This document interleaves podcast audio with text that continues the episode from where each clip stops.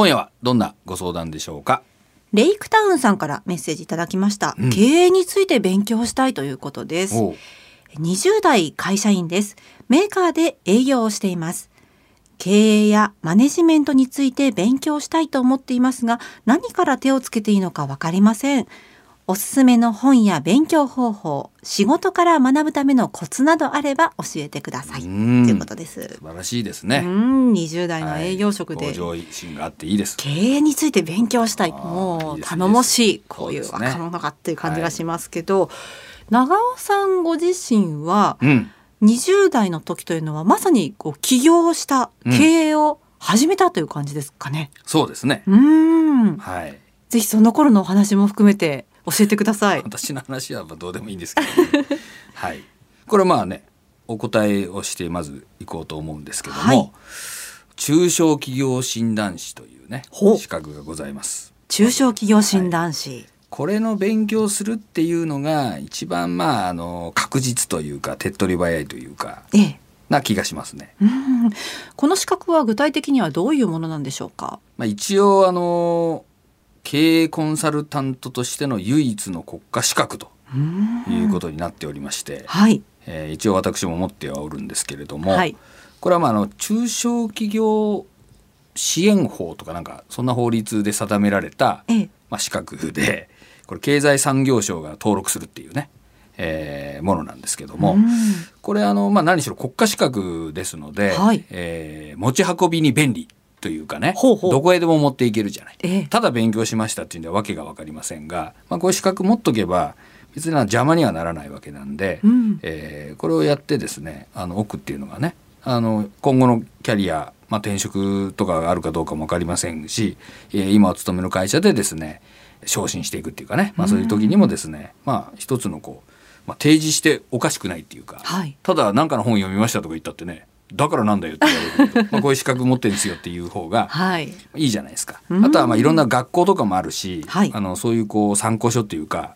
テキストみたいなのもたくさんありますね通信教育とかね、まあ、そんなのもありますんで、まあ何かしら勉強してみたいなという人はいいんじゃないかなと思いますけどね。日本版の MBA なんていうね言い方もされますよね。まあそれがどうかはちょっと私は分かりませんがう、ん長尾さんはいつ頃そういう勉強をされてたんですか？私はあのコンサルタントになりましたので、はい。えー日々そういうことが必要だったんですよね。はあ。なので、まあ、その日常の仕事の中で、えええー勉強をしてたというか、はい。なのでまあそのついでにあの勉強し診断士の勉強をしてましたんで、うんちょっとまあ一般の会社に勤めてる人とはなんかその勉強の仕方が違うっていうか、まあ、まあ業務が仕事あ勉強みたいなうん感じじゃないですか。まあ、だからまあ有利ですよね。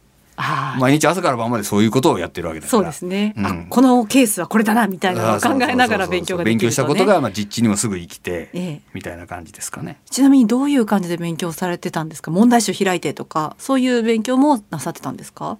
まああのテキストを持っててはい。お昼とか、はい。えー食べるじゃないですか、ええ。食べた後一緒に行った先輩とかは漫画読んでたんだけど私はテキストを読んだりとうか、わー偉い。うん、大体バカにされてね「なあくんそんな真面目にやっちゃダメだよ」とか言われるのが「そうっすね」とか言いながら。いえでもやっぱり受かるとよかったなっていう。やまあね、ううんんまあ大したことはないんですけどね。いやいやいやいや、はい。まあそれやりましたけどね。まあ、その他ね20代の長尾さんと言いますと孫子の兵法をかなり勉強されたというふうに聞いてますけれども、まあかなりはやってないですねこれもね。あそうなんですか、はい。あの勉強はしましたけどね。うん。この勉強された理由っていうのは？これはあの何度かあの話したこともあるかもしれませんが、えー何しろ20代で若造なのででやっぱり経営者を説得する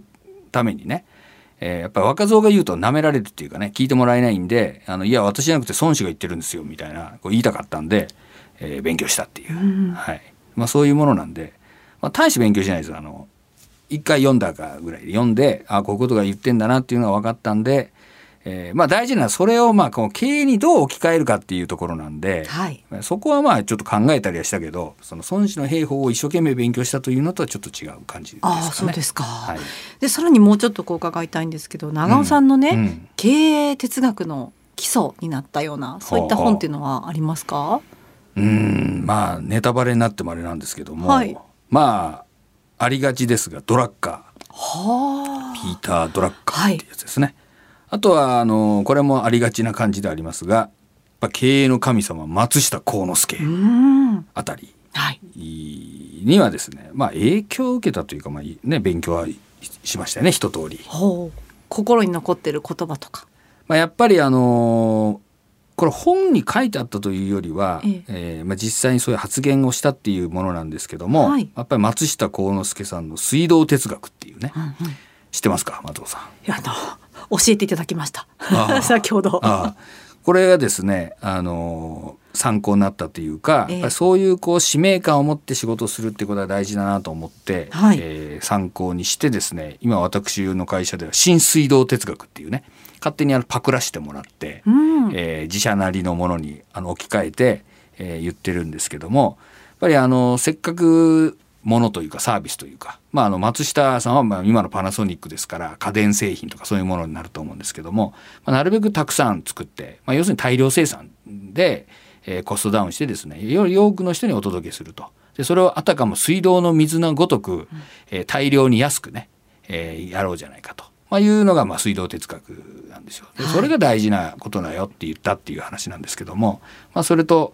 えー、同じようなことをですね今あのねデジタルでですね限界費用をゼロにすることで、うん、えー、水道より安くしてやれみたいな。この IT とかね、はい、まあ、デジタルですね。とかそのコンサルティングとか一般にはあの高いと思われているものを、ええ。ー、安くするというようなことを考えてるんですけども、まあ、そういったところでですね、あのー、こう影響されたというか参考にさせてもらいましたね。うん。もう社会のインフラ作りになっていくって感じですかね。そうですねこういったあのドラッカーですとか松下幸之助さんの著書ですとか、うん、あのやっぱりいいと言われるものにはいいと言われる理由もありそうですよね。まあ、ね、ね、はい、ですのでレイクタウンさんもまずはそのあたりから読まれてみるというのもいいかもしれません。ねはい、えー、またこれから後もどんな風になったのかぜひ番組の方にもメッセージをお寄せください。ねはい、長尾和弘ラジオで経営塾ではビジネスを成功させるための経営戦略に関することやお店の経営や運営上のご相談、働く人たちの日々の仕事の中での疑問や悩み事などについて、コンサルタント歴30年を超える長尾さんが番組内でじっくりとコンサルティングいたします。相談投稿フォームをご活用ください。番組のホームページや過去の記事、ポッドキャストのページから入ることができます。また、メールの場合は、ka joqr.net keiei アットマーク joqr.net です。番組のツイッターへのメッセージでもお送りいただけます。そして採用された方には長尾和弘さんの著書デジタル人材がいない中小企業のための DX 入門をプレゼントします。また放送後もいつでもポッドキャストでお楽しみいただけます。どうぞご活用ください。文化放送のホームページのポッドキャスト QR のページから見つけてくださいね。はい、ご相談をね、どんどんしていただければと思います。はい。